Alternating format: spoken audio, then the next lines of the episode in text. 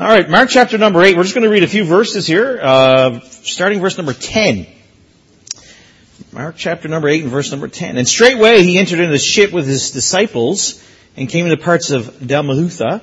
And the Pharisees came forth and began to question with him, seeking of him a sign from heaven, tempting him. And he sighed deeply in his spirit and saith, Why doth this generation seek after a sign? Verily I say unto you, there shall be no sign given unto this generation. And he left them, entering into the ship again, departed to the other side. Let's look to the Lord in prayer. Dear Jesus, thank you for another time you've given to us. And Lord, I pray you and indwell in me, Lord, uh, your spirit to preach a message to these dear folks. And Lord, we live in a time where people are looking for signs and Lord, help us to show them the truth, you. And Lord, I pray you just encourage our hearts now in Jesus' name. Amen. A truck driver was taking his load to a brand new destination. And he was very fixated upon the right exit sign to make sure he got off the highway at the right place. And I don't know if that's ever happened to you, not necessarily driving a uh, transport truck, but you're really fixated on the, the, the number of the exit. That's what you were given. If you miss that exit, you're in big trouble. Well, he was really fixated upon that exit number and he neglected to see the sign telling him, warning him that there was a low overpass coming. Well, to his astonishment and probably shock, when he hit that overpass or underpass, he didn't go any further. He became totally stuck. And traffic back, continued to back up, you know, tempers started to flare up and the police showed up, the wreckers came, and all the efforts to free the truck began. They tried towing and winching and pulleys and anything you could, anyone could suggest, they tried. Nothing worked. The hours passed, the truck remained stuck just as it was the moment he tried to go through there. And, and you know when that kind of thing happens that there's always a crowd that shows up. You notice that whenever there's calamity, people show up. You know, uh, when someone wipes out, people come around and they laugh or look at it and whatever the case. And this is no different. And this little boy comes riding on his bicycle across that overpass and he looks down and, I mean, a little boy, I mean, tr- big trucks and fire trucks and, I mean, it's a, quite the scene. And he's looking down and, uh, and he's watching this all unfold and there's a policeman not too far away and the little boy, hey policeman, I know how to move the truck. Now, if you were the policeman, what would you do? You wouldn't even look up, right? He's like, that little kid, he doesn't know anything. And the policeman just ignored him. But have you noticed, when kids really want to tell you something, they're not too easily dissuaded, are they? Hey, policeman, I know how to move that truck! Did it again and again, and finally people were starting to notice, and the police officer was starting to get embarrassed. He's like, what? How do I move this truck? He said, let the air out of the tires. Well, he didn't have any other suggestions. So let the air out of the tires, and lo and behold, the truck moved. Now, I don't know if that tale is true, but it does bring to the mind that sometimes we overlook the obvious. And sometimes we, we look at, we overlook the obvious that's staring us right in the face. And second of all, wise people learn to pay attention to all the signs. Look at things. Signs are important in our physical world, aren't they? Aren't you glad for the sign on the poison? The skull and the crossbow? Or crossbones there? I mean, you're glad for that. You don't want to pull that out and start drinking it. You know, and I'm glad for road signs on the road. I mean, sometimes I don't like the suggested speed they say, but I'm glad it's there. I, I can remember times when I have not heeded those signs. I remember this one time. I was dropping off a friend to the uh, Port aux Basques, uh, North Sydney run, uh, the ferry there, Marine Atlantic. And it's, where we were living in Deer Lake was like two hours and 20 minutes, one way to drop him off. And I, I was a bit of a hurry to get home. So I dropped him off. And when you first get off the ferry there, there's actually four lanes. It's about one of the few places in the west coast of Newfoundland. You'll find four lanes. Two going, two going, okay? And I thought, well, I mean, immediately my mind goes back to the days I lived in Ontario and that's the 401. I'm doing a buck 20 up that road. Well, I wasn't doing 120. I was doing 110. I was flying up that road. I was like, man, I'm going to make good time. And, and you know, I passed this little S10 pickup truck. And it felt like I passed him like he wasn't even moving. You ever had these moments you're thinking like, that's not quite right?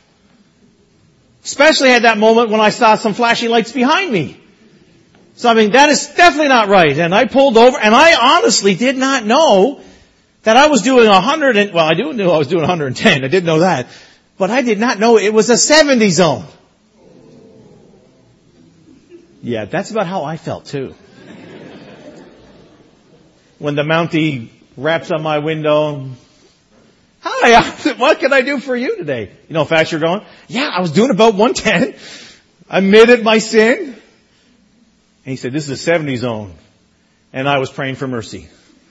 And he was very merciful. He did not give me, imagine a 40, over 40. Oh man, it would have been a big ticket, but he was very merciful. I never speed through that area ever again. Okay. When I got off the ferry this summer, I was doing 71. That was as fast as I was going in that area. You know, we need to watch for signs. In the physical world, we see that, and it's very valuable for the purpose of life. So, signs in the physical realm are important, but signs in the spiritual realm are even more important. And we can, if we miss a sign or two in the physical world, you know, uh, you know, I'll be honest, I've never truly been lost. Right, men? We just missed the sign. That's all. We've never been lost. But you know, we might miss a few signs and get a little bit off track. And for the most part, it's pretty easy to adjust. You might lose some time and things of that nature. But in the spiritual realm, if we miss signs, in our Christian life, we're going to get in a whole lot of trouble quick. And if we don't know Jesus as our Savior, oh my, missing those signs ends us up in a place called hell. Eternally separated from Jesus Christ. And this passage tells about a group of people who missed all the signs. They missed them all. We see in verse 11 a, a rigid order. Uh, Jesus had just finished one of the greatest miracles of his ministry. He took the seven small loaves of bread and a few fishes, fed 4,000 people. When the meal was over, the disciples collected it up, seven baskets full, and then Jesus and his men immediately leave by ship, uh, in verse 10, and go to another part of Israel. And as soon as they arrive there, they're met by the Pharisees, verse number 11. And these are the religious crowds of their day. Extremely legalistic. I mean extremely. And they, besides their legalism, they did not like Jesus. Now, I would go sort of far to say, I can't speak for all of them, but a lot of them hated him. They had no time for Jesus. And he, because he refused to do the way that they said it should be done. When Jesus arrived in their neck of the woods, they came out to meet him. And they didn't come out to meet him, uh, you know, like at the airport where you see people greeting each other, or hugging on each other, and they're happy, and there are some people crying, and, uh, and you know, it's just a lot of emotion, happy emotion. Oh no. They weren't coming out to meet Jesus like that. They began to question with him. And this word question means dispute or argue. And, and the word of the tense there, it means they would not be quiet. It was continual. And I can almost see Jesus getting out of the boat and the Pharisees are there and then they blah, blah, blah, blah, blah, blah, blah, blah, blah, blah, blah, blah. They wouldn't stop. They wouldn't stop. And what we're told they were trying to get Jesus to do, they, they wanted him to show them a sign from heaven. Sign from heaven. And the, they say they were tempting him. That they were putting him to the test. They're trying to get Jesus to prove his authority and his source of power. You know, after all, these Pharisees had scripture that talked about other men of God who'd done something similar in the past, a sign from heaven. Joshua was one who commanded the sun to be still and it was still and the Israelites with Joshua leading had a great victory. Uh, Samuel prayed during a battle with the Philistines and the Lord answered with a strong loud thunder and confounded their enemies and the Philistines were destroyed. I think another one, another one was uh, Elijah. Prayed for rain not to come, Didn't come for three years. He prayed again and it rained. And he called down fire from heaven upon an altar that was soaking wet with water and God consumed it. I mean, that was signs from heaven, wasn't it? That's what it was. And these men were really trying to do was get Jesus to promise something more than he could deliver. Really nice people, right? I mean, come on. Don't you, wouldn't you like to be around people like that? Who are trying to tempt you? Trying to shame you? That's what these guys were trying to do to Jesus. They were trying to get him to attempt a miracle so he would fail, and then they would say, you're a false prophet. Talk about some serious heart problems, don't you think? Heart problems. And they were saying all these things uh, about Jesus, but he had done so much. He and they were saying it's not sufficient what you've done to be Messiah. We want to see more.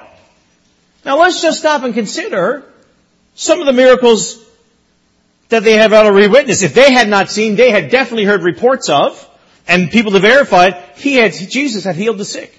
The lame, the leper, lepers. He had healed the blind man and blind men. He, he had done all kinds of miraculous healings. He had raised the dead. Raised the dead. That's amazing. It's amazing that he healed the sick. That is truly amazing. But he rose the dead to life again.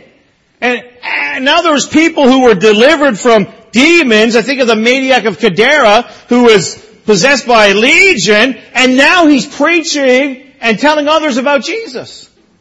Another wonderful miracle. He walked on water. He calmed the storms. And twice he had multiplied a meager amount of food and fed thousands of people. Jesus had opened the Word, preached it clearly, made known the meaning of the Scriptures to all that would hear, and people were talking about that. They never saw it in this fashion. In Mark chapter 2 verse 12 it says, and in Mark chapter 7 verse 37 it says, He had done all things well. But that wasn't enough for the Pharisees. They, they, they, they were the stubbornest skeptics that you would ever meet. The problem was they did not want to believe Jesus. That was the problem. They did not want Him to be the Messiah. They refused to bow to Him as Savior. And we still have Pharisees today. We still have people who demand to see something sensational before they'll commit to follow Jesus. You know, people thrive on the sensational. That's why YouTube videos and all these other things are always gathering more and more attention because people love the sensational. They love that. Even if it means that you might die in the process. They don't care. We just want to see it happen. And in the spiritual realm, there's all kinds of preachers out there proclaiming the sensational. There's all kinds of guys like Benny Hinn out there preaching sensationalism. And it's just not his hair that attracts the people. You know, it's just not their charisma. They're, talking about sensationalism. I'll give you this and I'll give you that. You know, they're loud and boisterous and charismatic and, you know, they're promising things that they can never do. And far too many people are waiting on a supernatural event to prove the existence of Jesus. Or God. The fact is, God has already proven He exists, amen?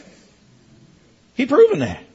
While the world is looking for a sign, God tells us that He's visible in the ordinary things of this world. Things that we take for granted day after day are the very things that prove that God's real. Let, let, let me show you a couple things. Let me read you some verses here in Psalm 19. I'll read you verses uh, here. Psalm 19 verse number 1. The heavens declare the glory of God, the firmament shows his handiwork. Day unto day uttereth speech, and night unto night showeth knowledge. There is no speech nor language where the voice is not heard. Their line has gone out through all the earth, and their words to the end of the world. In them hath he set a tabernacle for the sun. God tells us that uh, the heavens above tell us about Him. Now I found some things out online this week about the heavens, and I'm not a great uh, viewer of the stars or anything of that nature, but I found these things online and different books and things. I believe them to be true. If I'm wrong, you can come tell me after, uh, but this is what I found. Our earth is traveling around on its axis at a thousand miles per hour. It's amazing that we're not banging all around inside this building. A thousand miles per hour. It moves around the sun, so it's doing this, and it's moving around the sun. You know how fast the world is moving around the sun? It's just a simple 67,000 miles per hour. I mean, we could push it that fast, right? Every 24 hours, the world doing a thousand miles an hour on its axis, 60,000 thousand miles per hour, travels over 57 miles, 57 million miles. That's crazy. That didn't happen because there was a bang. That happened because God created it. God made it. He spoke it and it happened. Now consider the vastness of our universe.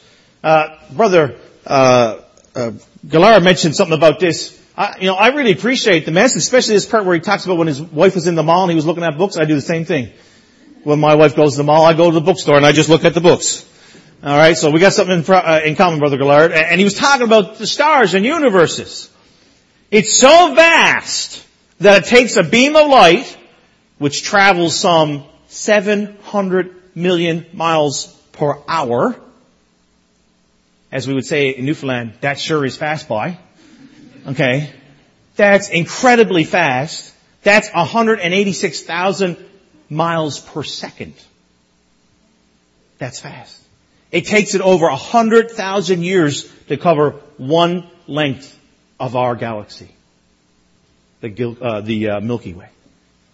Now, I, I checked this out, and I don't know how these guys come up with these numbers, because once you start looking into all these situations of how many galaxies they think is out there, it's really mind-blowing. It's vast, it's not vast, it's way beyond vast.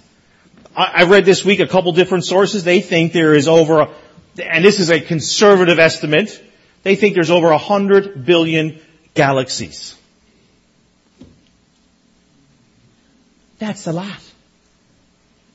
That's a lot. That's amazing. So let's, let's just do a little, and God created it, amen? It wasn't because of a bang. So let's just use uh, some illustrations here. Okay, so this is the sun. We're going to use really small dimensions here. Okay, so just kind of get us in mind. So this is the sun. It's green tonight. Ha ha ha. It's green tonight. okay. So this is the sun here. The earth would be a grand of sand towards where the Legaspes are sitting. Okay? Maybe a little bit beyond that. Just, just a grain, not a bunch of grains, one grain. Okay? If we're going to do it proportionally. Okay, then Pluto, the most remote planet from this sun, is another grain of sand circling down by the Dixie Auto Mall. Or uh, Outlet Mall, sorry. That's a long ways to walk. All right, that that just in that situation, and then the closest uh, nearest star, Alpha Centauri, is the nearest star. That's in this scenario is 1,300 miles away, which would be Knoxville, Tennessee area. Our universe is vast. It's amazing, and God made it. And all we have to do is look up in the stars and see the hand of God. We don't need another sign. It's all around us. Consider the, the, the, marvel of the human body. I will praise thee for I'm fearfully and wonderfully made. Marvelous are thy works and, my, and that my soul knows right well. You know, there's no two people in the world exactly alike. And aren't you glad for that? There's no two. And I'm not talking about personality. I'm talking about how they're made up in their DNA. Totally different. Every one of us. No two fingerprints are alike. Uh, my sister recently uh, did that. Uh, what's it, Ancestry.ca. You know, swab your mouth, send it away, and they sent it back. I don't know how true all this stuff is. I mean, come on. I don't know, but she came back and said that she was herself, she was mostly Irish, which I can believe. Uh, just knowing our background in Newfoundland, there's a lot of English, English, I don't know how to get English DNA, but anyway, it's in there. And, you know, different other parts. some Italian blood in there, Brother Ramos, so we're really distant cousins, okay? And, uh, and, uh, we have a little bit of Native American blood in us because my great great grandmother on my mother's side was a full blooded Indian. My sister, as she was reading through all this, she said, she talked to the lady, I don't know, must be on the phone. I'm pretty sure there's no DNA office in St. John's, Newfoundland, but she talked to the lady and she said, well, would this be like my brothers? Because I was like, I don't want to pay a hundred bucks. If this is close, it's good enough for me. You know, I'm cheap. I got four kids, you know, type of thing. And, uh, the lady said, no, everybody's different. Though you come from the same family, your brothers would be different than yours. And that's, we come from the same mom and dad. But everybody's different. Just a little bit. And that just shows us the uniqueness that God has made us to be. Every one of the 7.5 uh, 7.5 trillion of cells in your body contains a general, uh, genetic material to make another you. That's kind of crazy. Your DNA is unique. You're different from every other person who has ever lived. Don't tell me that happened by a bang. That was done by a God, a creator who thought it through. And said, hey, this is my handiwork. Just like that. The fact is there's other signs, many, many, many more proofs of God's existence.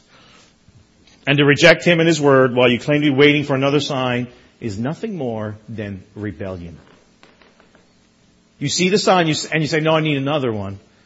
Well, you're just being rebellious. You don't want it. You don't want what's being talked about.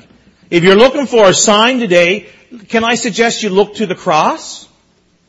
Look to the cross. That stands as an eternal sign of God's love for all lost sinners. But God commended His love toward us and that while we were at sinners, Christ died for us. You're looking for a sign? Go find the tomb. It's empty. He's risen. He's not there. I'm the Alpha and the Omega, the beginning and end, saith the Lord, which is and which was and which is to come, the Almighty.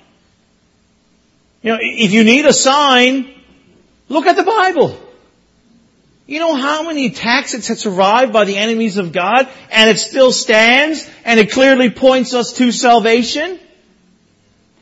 It stands. Believe in the Lord Jesus Christ and thou shalt be saved in thy house in Acts 16 verse 31. If you're looking for a sign to prove the claims of the Bible and of the, and of the Lord are real, just look around you. There's people here tonight who could testify of how the Lord changed them.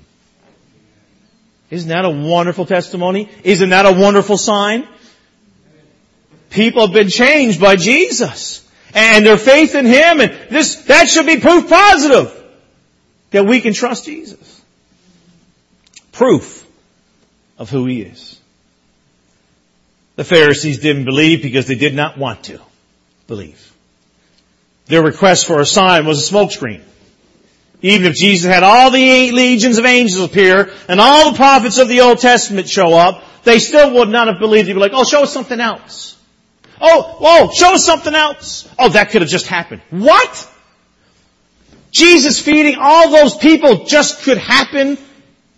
No. Jesus raising someone from the dead could just happen? No, it's because he's the Son of God. Those things don't spontaneously occur. They rejected him because he wasn't what they were expecting or what they were wanting. This evening, my question for you, I'm not done yet, but a question for you is what's your excuse if you haven't accepted him?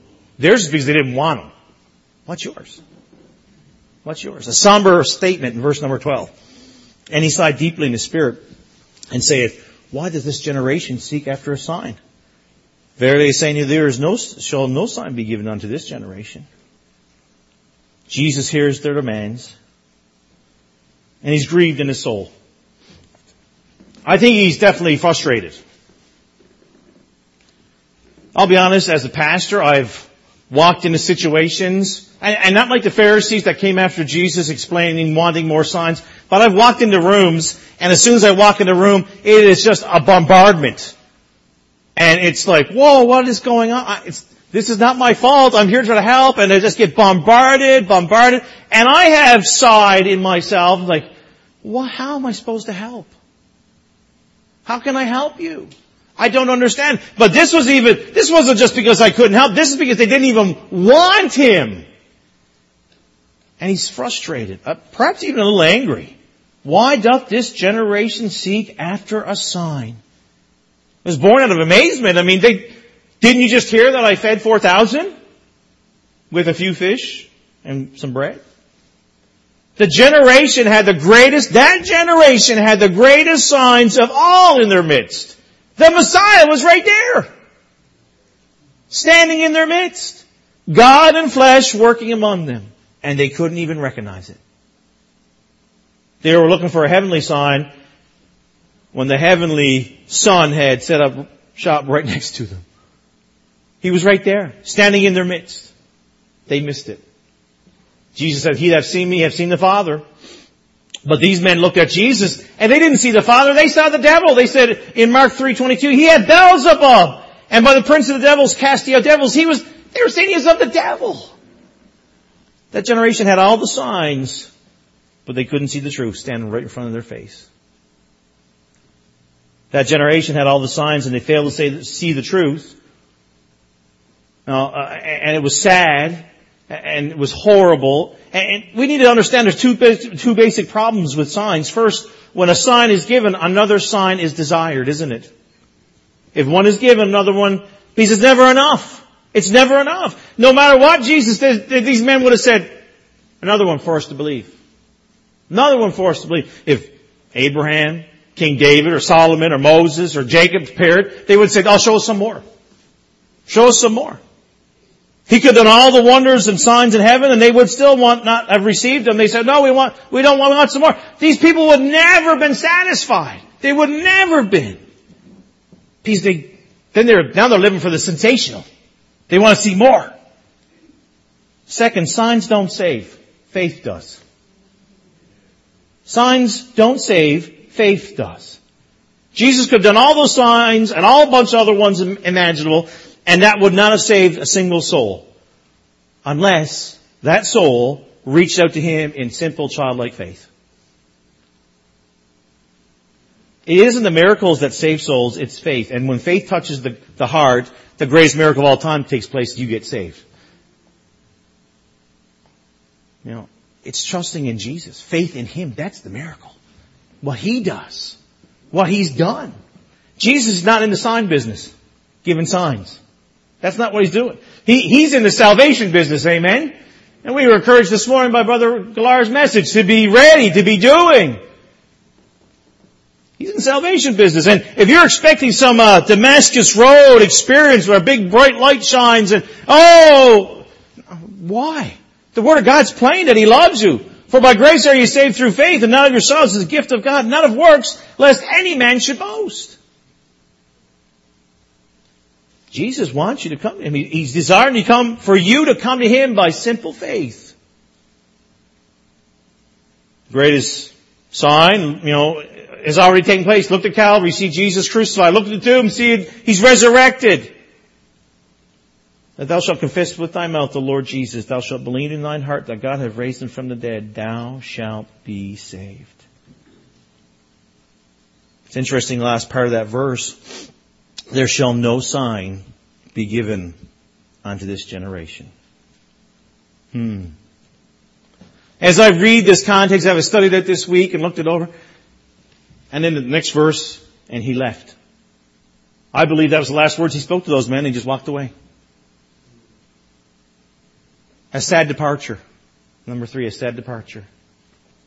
This is one of the saddest things recorded in the gospel, and he left them. He left them. There's nothing more to say, nothing more to be done. They refused to believe, and the Lord left them to their choice. Your choice. If you've ever been, and if you are right now sitting in a pew and you know in your heart that you're not saved, or maybe you're doubting it, you need to heed that voice. You need to hear it. Don't bet your soul on the thought you always have tomorrow. Because you don't know. Boast not thyself of tomorrow, for thou knowest not what a day may bring forth. today is the day of salvation. Behold, now is the accepted time. 2 Corinthians 6 2. You know, people are going into a crisis eternity today because they refuse to turn from their sins and believe on Jesus Christ. People are going to hell because they love darkness rather than uh, light. And people are willing to go into eternally separation from God because they want to do their own thing and not what God has laid out. If you don't come to Jesus Christ and believe on Him for salvation in this life, you will spend eternity apart from God in hell. I, don't like talking about hell, but it's a reality, isn't it? The Word of God tells us to be it's so. There is a hell and there's a heaven. Amen? And but we need to be able to communicate that without Christ, that's your destiny. Without Christ, there is no hope of heaven. And, today is the day of salvation. Don't put aside, don't push away the grace. Don't say, I'll do another day. Come to Jesus. Come to Jesus today. You know, we have, I know folks in this evening, and a lot of you here have family members who are lost, and you're praying for them, and you're searching, and you, you listen, don't stop. Don't get discouraged. I, and I know Satan comes alongside and says, yeah, they don't care. Stop talking to them about it. You're wasting your time. Leave it alone. Just, just let it be. Aren't you so glad that Satan's not in control? He's not. He is not in control. The Lord's in control. You keep spreading the message. You keep encouraging that lost family member. And, and, listen, it's not every time you get out the, the scriptures and you read through all the verses. Sometimes you just drop a little bit more water on that seed you already planted. And you're telling them, hey, I love you. Hey, you stand as a sign because you've been changed by Jesus. Amen. Have that testimony, have that witness to them. I'm so glad for verses like John 3:16 for God so loved the world that he gave his only begotten son that whosoever believeth in him should not perish but have everlasting life. And that verse is for my uncles and aunts who are lost in sin and cousins, brother-in-law. Jesus saith unto them, I am the bread of life. He that cometh to me shall never hunger and he that believeth on me shall never thirst. For I say unto you that, that ye also have seen me and believe not. All that Father giveth me shall come to me, and he and him that cometh to me I will no wise cast out. I'm going to keep praying for him. I'm going to keep witnessing. I'm going to keep encouraging them to know Jesus. Very, very I say unto you that he that believeth on me have everlasting life. There are many signs in life. And we go home today, we'll pass all kinds, multitudes of signs, won't we? Driving home. Let's make sure we're heeding the signs that we see in God's Word. Don't ignore them. And I understand that this message really primarily is focused on those who don't know Christ, but we can definitely apply this to us Christians and we know signs and we're not following in our Christian life. There's application for us there as well. Let's make sure that we're heeding what the Lord has laid out for us. Because if we're, if we don't, we're headed to a tragic end. Not the end the Lord would have for us. Can you imagine a driver driving down a highway passing a sign that says, uh, bridge is out ahead? Bridge is out ahead. And he just keeps the hammer down, pedal to the metal. He gears that thing as far up as it can go and he keeps trucking. Be like, that is so foolish. What is he, pro- does he have a death wish? No one would do something so foolish. You understand there's a whole lot of people doing exactly just that this evening. The hammer's down. They're living the way they want.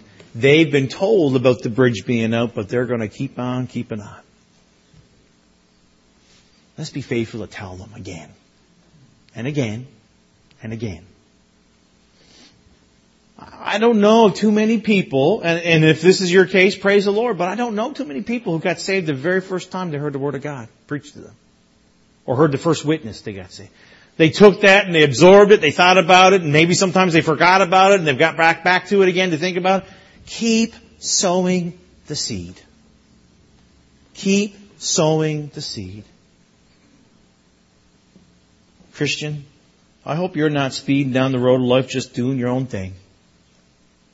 I hope you'll get on board what the Lord has for your life. You're going to serve Him. You're going to do what's right. And don't plow into eternity. Don't plunge into eternity without Jesus Christ. And Christian, are we serving? Are we doing as we should be doing? No, we don't need any more signs. We have them. Jesus is real. Our God lives. Let's serve Him. Dear Jesus, help us this evening. I know there's folks here have been praying a long time for family members to get saved. And that's their heart desire. Lord, help us to continue being that witness. And maybe there's someone here this evening that they're doubting or not sure about their salvation. Well, I pray they get that taken care of today. Because today is a day of salvation. Lord, help us to serve you. We don't need any more signs. We need to follow you. I pray these things in your holy and precious name. Amen.